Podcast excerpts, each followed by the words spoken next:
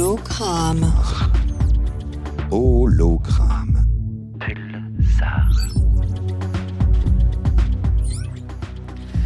Bonjour, bonjour à toutes et tous dans le studio et derrière les haut-parleurs de vos radios à l'ancienne, de vos ordis ou de vos téléphones.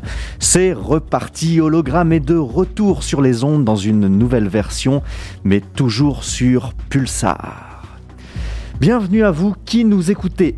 Hologramme, rappelons-le, c'est l'émission de l'espace Mendes France coproduite avec Radio Pulsar. Chaque quatrième samedi du mois, nous vous proposerons de nous accompagner pour explorer toutes les dimensions des sciences et de la culture avec curiosité. Si vous avez le nez pointé vers l'assiette et les oreilles attentives aux conversations du déjeuner, surtout pas de panique, vous pourrez retrouver l'intégralité de cette émission sur radio.emf.fr, la web radio de l'espace Mendes France, avec naturellement plein d'autres podcasts. Surtout, allez-y. Aujourd'hui, j'ai le plaisir d'animer cette émission avec Thierry Pasquier, responsable de l'édition et de la communication à l'espace Mendes France. Bonjour Thierry. Bonjour Paul. Euh, Paul, tu es médiateur scientifique, éclectique et polyvalent de l'espace Mendes France et tu interviens plus particulièrement en Charente et Charente-Maritime où le centre est très présent aussi.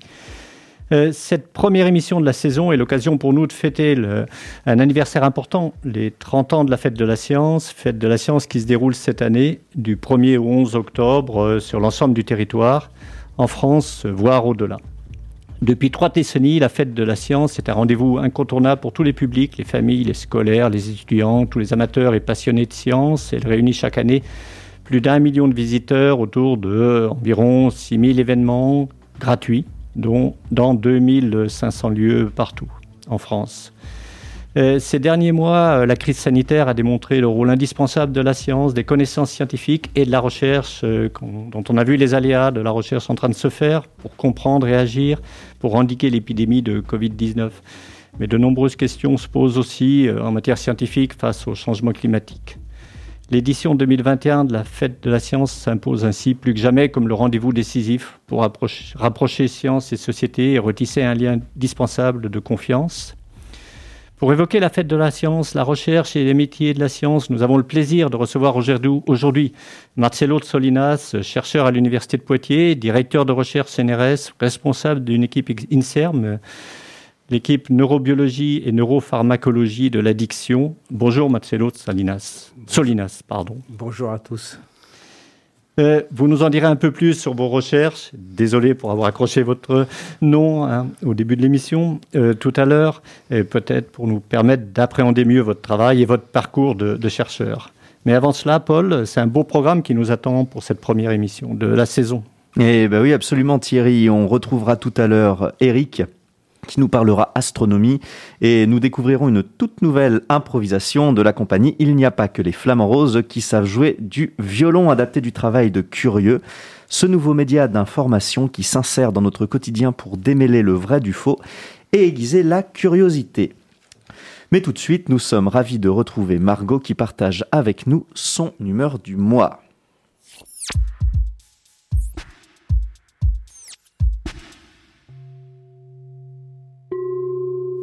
Le mot science vient du latin scientia, qui signifie connaissance, et qui vient lui-même du verbe latin scire, qui signifie savoir. D'ailleurs, on retrouve cette racine latine dans plusieurs mots en français comme scientifique, conscience, ou encore l'adverbe sciemment, qui signifie en toute connaissance de cause. Ah, ça veut dire qu'on n'est pas tout seul. La science aujourd'hui désigne à la fois l'ensemble des connaissances humaines sur les phénomènes vérifiables du monde et désigne au pluriel les disciplines qui requièrent une méthode par déduction, calcul et observation afin de recueillir des connaissances. Partant de cette définition, point de débat ici sur ce qu'est une science dure, naturelle, exacte ou molle. Ah bon? À savoir également que la discipline qui fait l'étude critique des sciences s'appelle l'épistémologie. Hmm. Donc la science des sciences. Une des sciences les plus anciennes connues est la géométrie, qui était déjà utilisée durant l'Antiquité. Au fil des siècles d'histoire et au fil des découvertes de l'être humain, d'autres sciences ont émergé, comme les sciences naturelles, les neurosciences et beaucoup d'autres.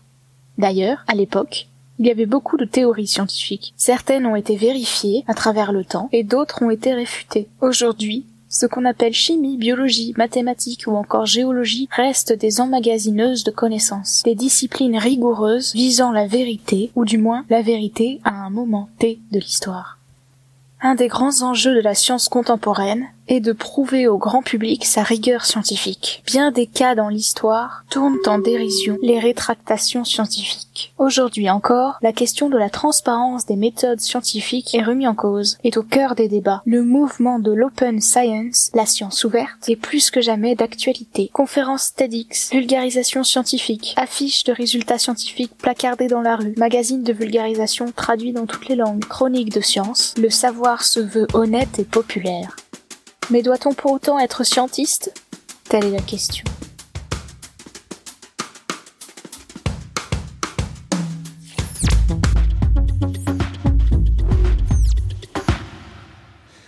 Oui, nous reviendrons évidemment sur, tout ce dont nous a parlé Margot et cette histoire de scientisme, de penser que la science a toujours raison et peut résoudre tous les problèmes. C'est une question. Marcello, euh, on vous connaît bien à l'Espace Mondes France. Vous êtes toujours disponible pour mener des actions de médiation dans les murs et hors les murs, sur le terrain.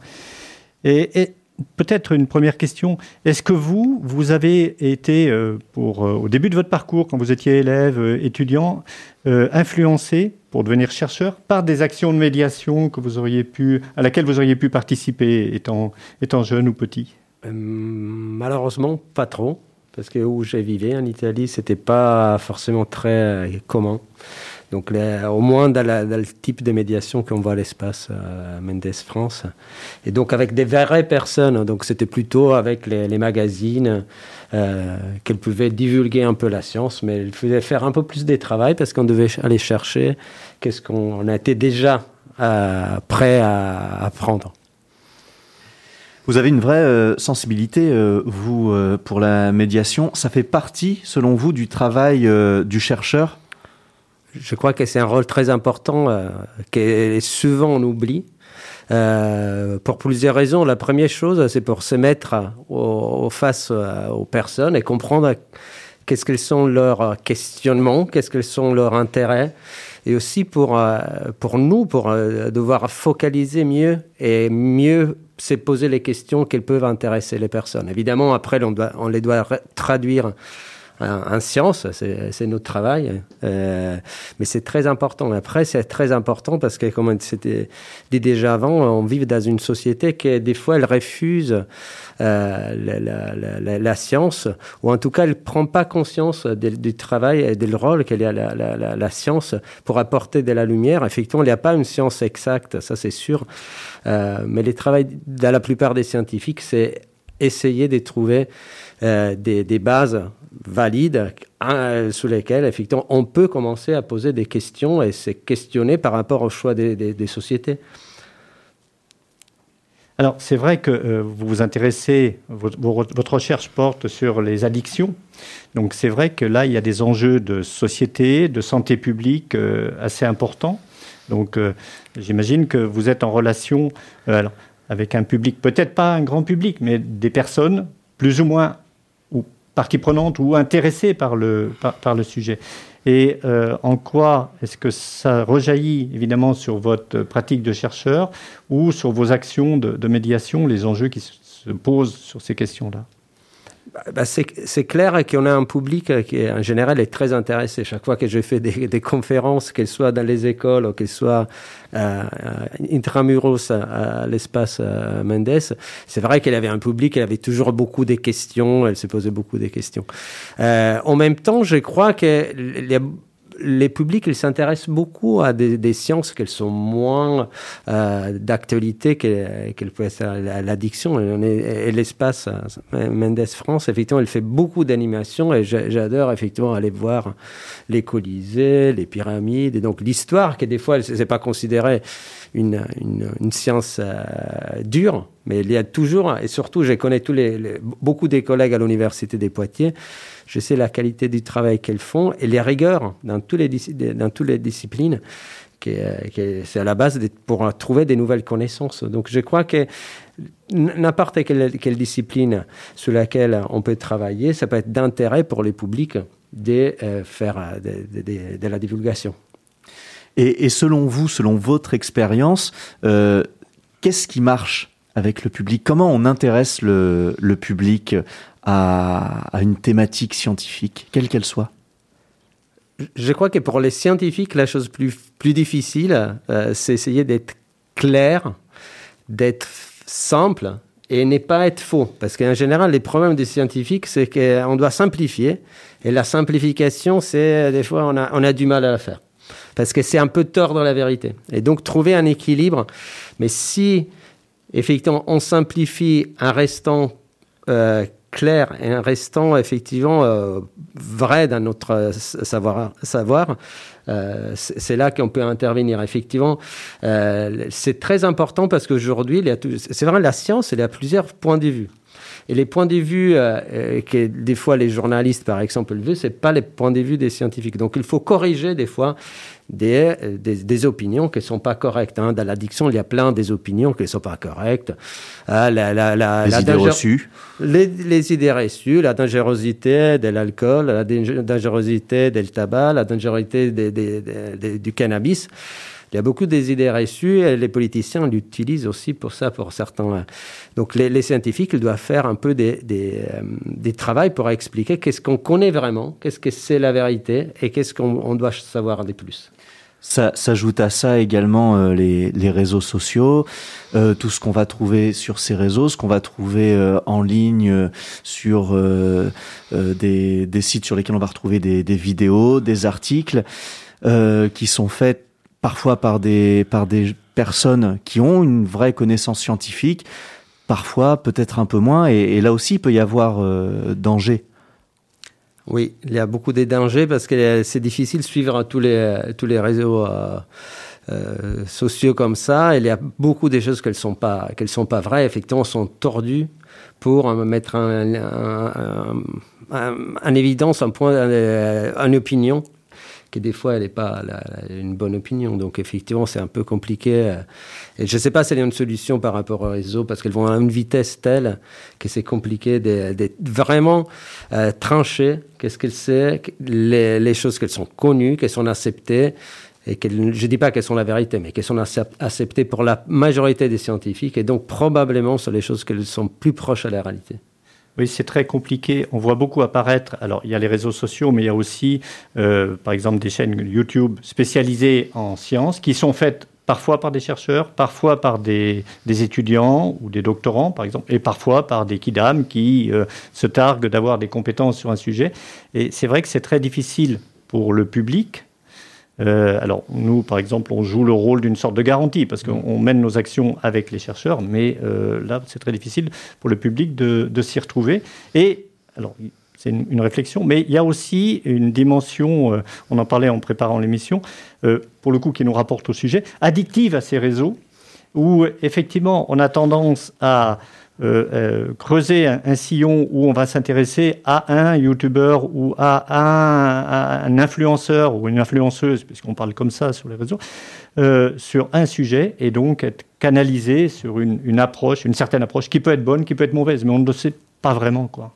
C'est exactement vrai. Je n'ai parlé l'autre jour, je faisais un cours sur la, sur la neuroscience cognitive. Et en fait, j'ai expliqué qu'un des processus plus, plus importants pour l'addiction, c'est ce qu'on appelle les renforcements.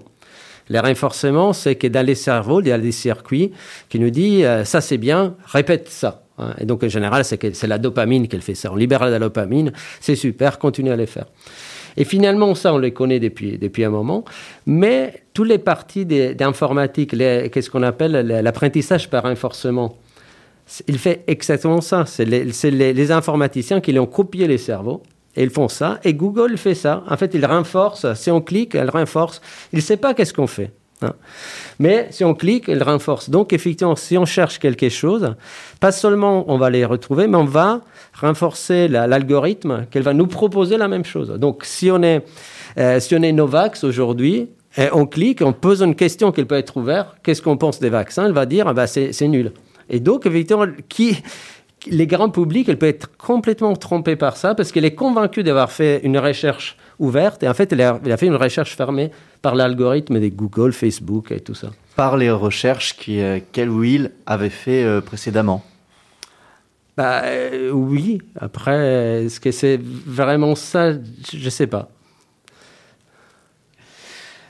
Alors, euh, on, parlait des outils de, médiation euh, scientifique. La dimension artistique, elle aussi, va servir ce, ce, langage en, tant que, que, fédérateur, en tant que langage commun, peut-être langage universel pour parler d'une thématique.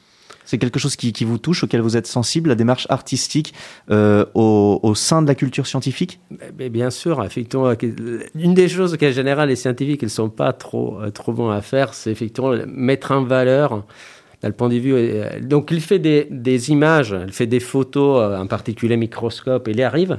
Mais autrement, c'est très compliqué. Effectivement, je me rappelle quand j'ai travaillé avec l'espace Mendes France pour faire euh, une exposition sur l'addiction. Comme c'était beau à voir, euh, on avait effectivement il a été tout mis en valeur avec les couleurs, les animations, les, images, et il donnait une valeur qui était ajoutée, vraie, qu'on pouvait suivre, et que c'était effectivement vraiment important pour que les publics puissent se raccrocher à, la science. Et prennent plaisir à visiter l'exposition et à, dialoguer. Quoi. Merci Marcello Saulinas. On se retrouve juste après cette petite pause musicale avec un titre de Mute the Brain.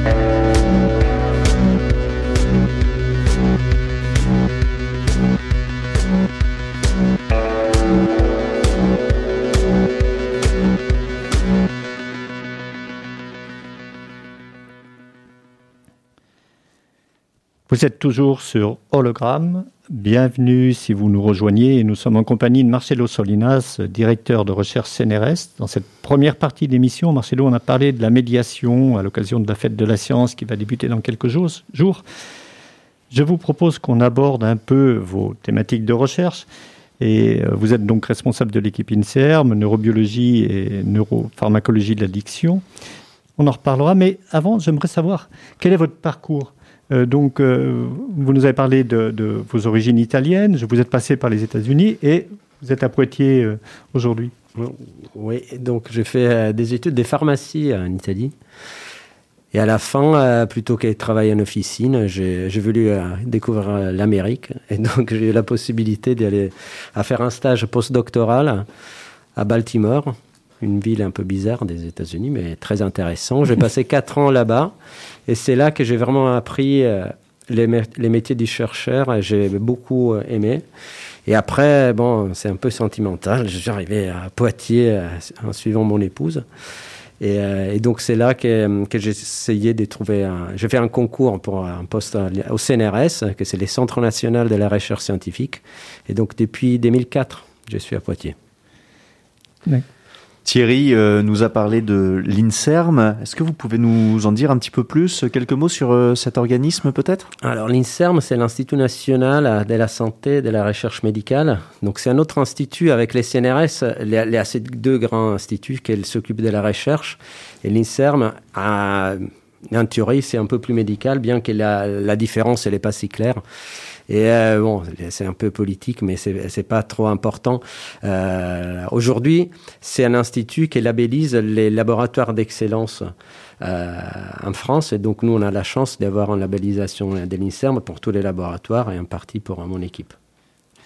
D'accord, très très bien. Votre travail à, l'INSERM, c'est au sein du laboratoire neurobiologie et neuropharmacologie de l'addiction. Il y a quoi derrière ces termes? Alors, les laboratoires s'appellent laboratoires des neurosciences expérimentales et cliniques. Et à l'intérieur de ce laboratoire, il y a une équipe qui est neurobiologie neuropharmacologie de l'addiction. Donc, neurobiologie, qu'est-ce qu'elle veut dire? C'est la biologie du cerveau. Et neuropharmacologie, en fait, c'est la, pharmacologie. c'est on peut trouver des médicaments. Comme je suis pharmacien, j'ai tenu à mettre ces noms. Et après, on découvre qu'on choisit les noms comme ça. Et en fait, c'est très utile parce que les, étudiants, quand ils cherchent des stages et, des, postes, ils, font des, recherches sur Google. Et donc, finalement, on a trouvé des excellents étudiants qui nous ont découvert en passant de Marseille, Strasbourg, sur la base du titre de l'équipe. Et effectivement, nous, qu'est-ce qu'on essaie de comprendre, c'est qu'est-ce qu'il passe dans les cerveaux quand on prend des drogues et pourquoi on n'arrive pas à arrêter quand on a, même quand on veut arrêter, quand on est addict et on doit arrêter, c'est quoi qui nous empêche d'arrêter? On pense que ça passe dans les cerveaux. Alors, qu'est-ce qu'on appelle une drogue pour le coup? Donc une drogue, c'est compliqué. J'ai pas un médicament, une, une substance. Euh, Alors aujourd'hui, euh, j'ai discuté il y a pas longtemps. Aujourd'hui, avant drogue, c'était n'importe quel médicament. Aujourd'hui, euh, drogue, elle est un terme un peu négatif elle indique tous les psychotropes qu'elle change un peu la manière de fonctionner du cerveau, qu'elle est un risque d'abus. Hein. Donc effectivement, à l'heure actuelle, c'est tous les produits euh, qui sont illicites, les opiacés, héroïne, morphine, etc., la cocaïne, les amphétamines. Mais pour tous les chercheurs comme moi, c'est aussi les tabacs, l'alcool, le cannabis, qui ont des effets très similaires sous les cerveaux, sous les corps un peu différentes, mais en tout cas, avec toutes ces, ces molécules, il y a un fort risque de perdre les contrôles et de se retrouver dans une situation très difficile, très compliquée, qu'elle nécessite normalement l'intervention des psychiatres.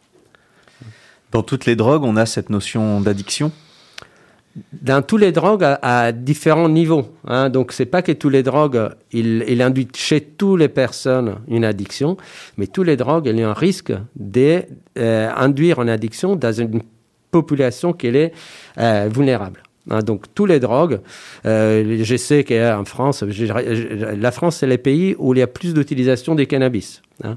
44% euh, des, des, jeunes des moins de 18 ans, ils ont, essayé les cannabis.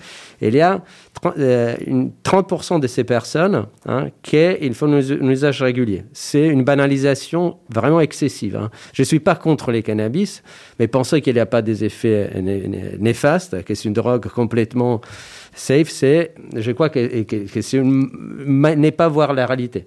Et donc, en France, tous les ans, il y a beaucoup de personnes qui sont traitées pour une addiction au cannabis. Donc l'environnement, si je vous suis bien, a un rôle particulièrement fort euh, dans la vulnérabilité et dans l'addiction. Alors, dans la vulnérabilité de l'addiction, il y a évidemment la génétique, qui on est, et après l'environnement. L'environnement, il va interagir avec la génétique, il va créer vraiment qui on est. Hein il met beaucoup de temps. Et dans l'environnement, il y a plein de choses qu'il intervient. C'est les expériences qu'on était jeunes, hein, déjà peut-être avant euh, euh, d'être né, et après, pendant toute la vie, et même qu'est-ce qu'il passe après? Même une fois qu'on commence à prendre la drogue et qu'on essaie de s'en sortir, l'environnement joue un rôle clé même quand on essaie de s'en sortir. Donc ça veut dire que les stimulations environnementales, on va dire positives, peuvent euh, entraîner aider à sortir d'une addiction à une drogue. Exactement, c'est ça qu'effectivement on a, on a un peu montré au laboratoire. On a, on a montré que même quand on est addict, hein, on peut toujours hein, récupérer le contrôle sous la, sous la drogue si on est dans une, dans une situation stimulante, un environnement stimulant où on peut faire un peu, un peu jouer, faire de l'activité physique, faire de l'activité cognitive, etc. Et tout ça, on l'a vu au laboratoire euh, avec des, modèles animaux. Et à l'heure actuelle, on essaie de les passer à, un clinique et donc d'essayer chez les malades hein, qui, souffrent d'addiction, si on arrive à, les améliorer, les faire sortir de l'addiction en stimulant leur vie. Et, et, si euh, je venais avec vous au, au laboratoire, concrètement, qu'est-ce que je vous verrais faire dans le labo? À l'heure actuelle, c'est un peu compliqué parce qu'il y a toutes les questions d'éthique et des, responsabilités par rapport à l'utilisation des modèles animaux. Mais finalement, il y a, plein de choses à, apprendre, effectivement, à commencer de vraiment qu'est-ce que c'est les comportements, qu'est-ce que sont les déficits euh, qu'on peut étudier chez les animaux, parce ce sont des animaux simples, mais il y a tous les éléments de notre cerveau qu'on peut trouver. Et après, on peut faire, c'est vrai, chez les, animaux, surtout la neurobiologie, aller dans les cerveaux et voir les, petites molécules, comment ils changent, qu'est-ce qu'ils peuvent faire, et si on intervient, est-ce qu'on peut vraiment soigner l'addiction? Euh, alors, je voulais revenir sur ce que vous disiez tout à l'heure sur la dimension génétique. Donc, euh, l'addiction est liée au capital génétique et j'imagine aussi la capacité à se déprendre d'une addiction. Dans quelle mesure? Parce que euh, d'expérience, je, vois une très grande variabilité selon les personnes. Alors, la, génétique, par, définition, c'est qu'est-ce qui nous définit à la base quand, on est. Donc effectivement, on ne sait pas, la génétique elle est très compliquée parce qu'il y a plein de manières d'être euh, vulnérable et on sait qu'il n'y a, a pas un gène, par exemple, comme il peut avoir dans certaines maladies euh, génétiques typiques, qu'il y a un gène qui est changé et donc on, développe la maladie. Dans l'addiction, il y a plein de petits trucs. Il peut être des, gènes qui sont impliqués dans les effets positifs de la drogue. Ça peut être des gènes impliqués dans les stress et donc effectivement on réagit moins au stress Hein. Et donc, euh, et ça peut être effectivement euh, beaucoup d'autres choses. Ça peut être l'anxiété, ça peut être la dépression, etc. Il y a plein de manières. Donc, on n'a pas identifié un gène, mais on sait que la génétique elle est importante. Mais l'environnement est beaucoup plus important parce que si on a, si on a deux, deux frères jumeaux, hein, les risques de développer une addiction, elle est, seulement des 50%.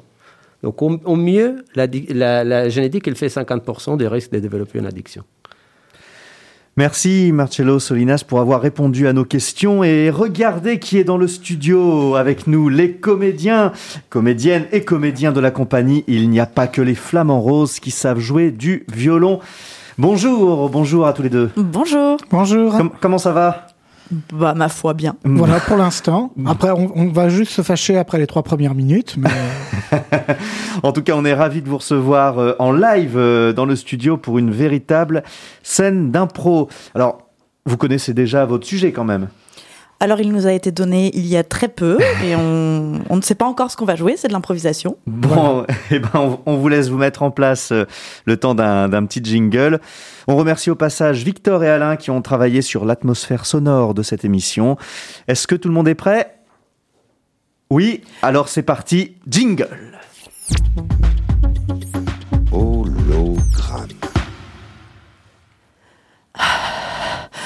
Bonjour à vous. Alors, je suis un peu essoufflée parce que je suis en train de, de marcher dans les, dans les plaines de la Vienne. Alors, euh, ce matin, j'ai pris euh, le TGV à la gare de Montparnasse euh, vers 5 heures du matin. Et puis, euh, après avoir pris un, un TER euh, en correspondance depuis la gare de Poitiers, je suis en train de me diriger vers euh, la ferme d'un d'un paysan euh, éleveur très particulier. Euh, je vous réserve la surprise euh, de son élevage. Je rejoins Philippe que je vois au loin. Ouais, ouais. Philippe Ah, C'est là, c'est là, ouais. Bonjour. Ah, bonjour. bonjour Philippe, vous allez Bonjour. bien? Ouais, ça va, ça va. C'est un peu frais, mais ça va.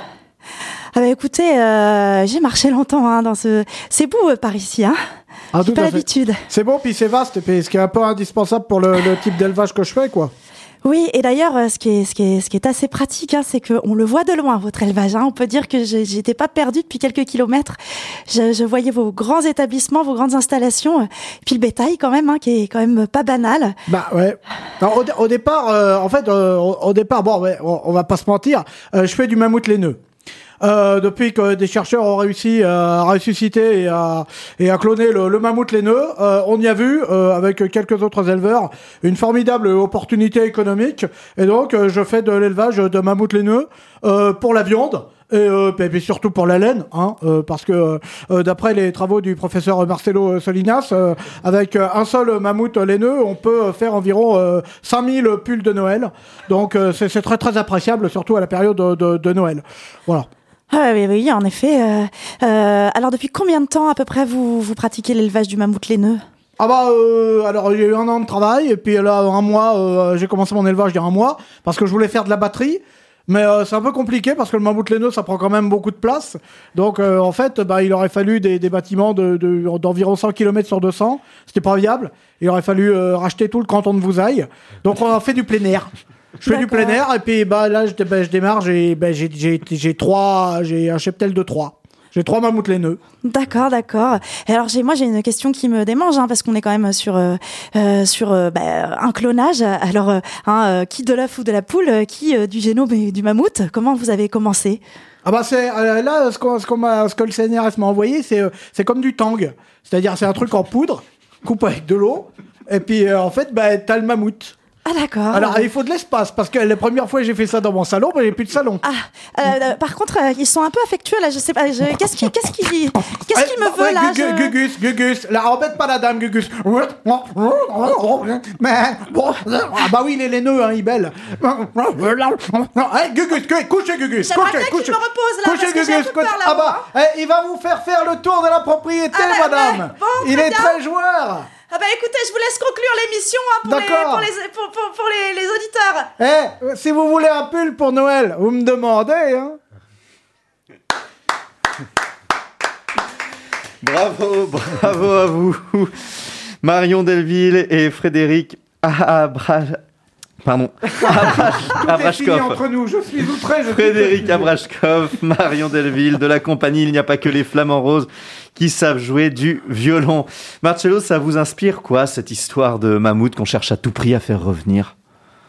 Bah, c'est un peu les rêves euh, des, pouvoirs avec les, les nouvelles techniques, à pouvoir ressusciter tous ces animaux qui, qui on n'a pas connus, mais aussi peut-être à l'heure actuelle pouvoir euh, préserver les, les- les animaux qui, ont, euh, qui ont détruit de plus en plus avec ce qu'on fait sur le- notre planète. Ça donnera peut-être envie à Steven Spielberg d'en faire un film. en tout cas, parfois, on se dit que ben, certains sci- scientifiques sont tellement préoccupés par, euh, par ce qu'ils peuvent faire qu'ils ne se demandent pas vraiment s'ils en ont le droit. On a un peu l'impression d'un- presque d'un viol de la nature quelque part.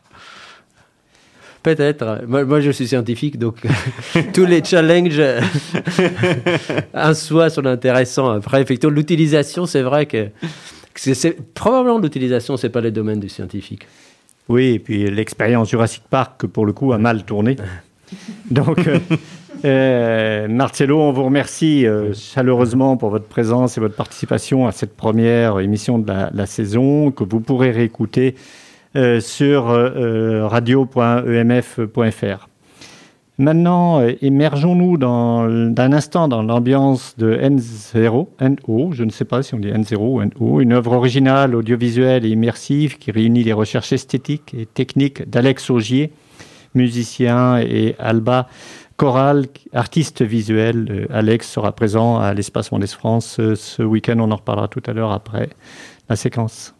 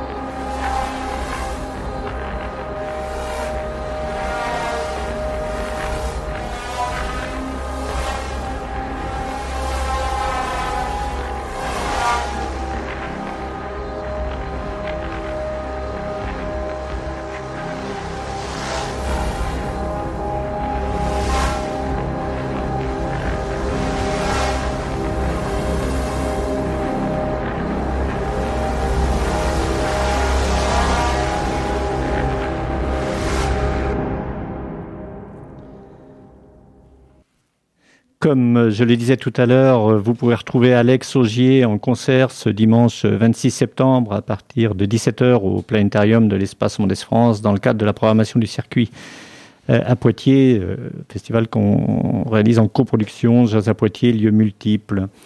Et avec en première partie INSEE, pour 11 euh, oscillateurs et, 25, et 53 formes par Jérôme Vassereau, Julien Sélénas et Soya, qui propose une version inédite du monument musical INSI de Terry Riley.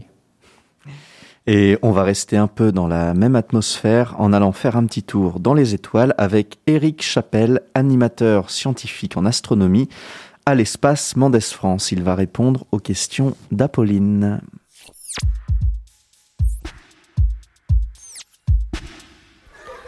Questions d'enfants.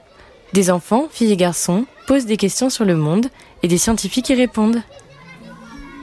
Bonjour, je m'appelle Apolline, j'ai 5 ans et demi passé et j'aimerais bien savoir qu'est-ce qu'il y a dedans, une étoile.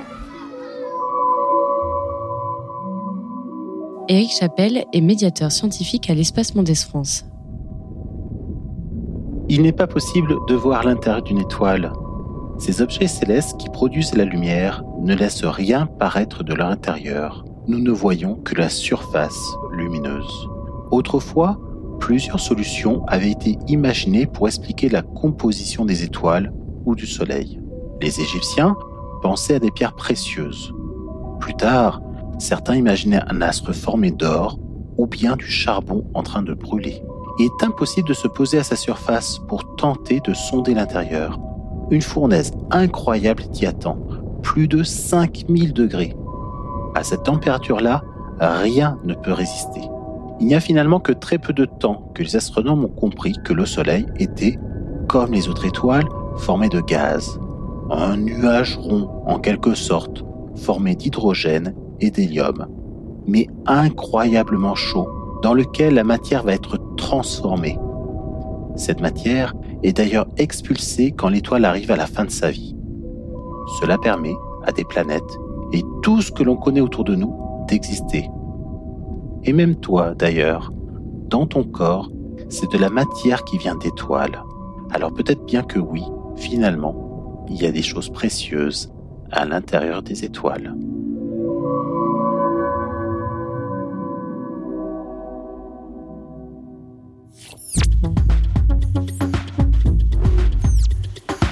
Ah, les étoiles, ça nous fait rêver. Merci Eric et Apolline. Un petit mot sur ce qui nous attend dans les prochaines semaines, Thierry? Bah, Évidemment, l'actualité, c'est la fête de la science, on en a parlé tout à l'heure. Donc, euh, que nous aurons le plaisir de lancer le 1er octobre à 18h à la salle des fêtes de Sensé. Et temps fort, le samedi 2 et dimanche 3, euh, c'est le temps d'un week-end à l'espace Mondes France avec des chercheurs et des personnels travaillant dans des labos de l'Université de Poitiers, dont Marcello, qui vont débarquer à, l'EMF avec de multiples expériences, des démonstrations, des jeux, des discussions pour vous faire découvrir toute la richesse de leurs euh, travaux à l'université.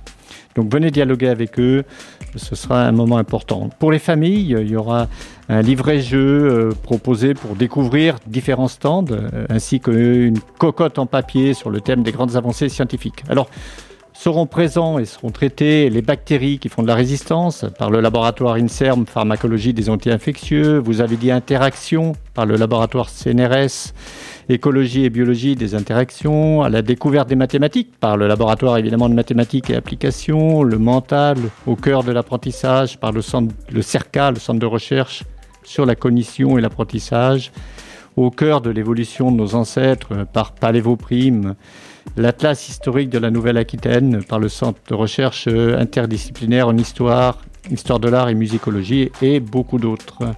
Donc pour mémoire, donc euh, la fête de la science se déroule du 1er au 11 octobre euh, avec de nombreuses actions euh, dans les communes des quatre départements de Vienne, de Sèvres et des Charentes. Donc vous pouvez retrouver tout le programme sur le site officiel et sur celui de, de l'espace Mondes France. À peu près 400 actions qui vont se dérouler sur ces quatre départements. Et on termine en musique avec une mixtape composée grâce à l'application libre Homescape, application de création sonore développée par le lieu multiple. Mais avant cela, prenons quelques minutes pour vous remercier pour votre présence. Marcello Solinas, merci. Ça a été un plaisir de vous recevoir pour cette émission de rentrée. Merci à toutes les équipes de l'Espace Mondes France. Merci Yann Sureau à la réalisation et à toute l'équipe de Pulsar. Et bien sûr, merci à vous qui nous suivez.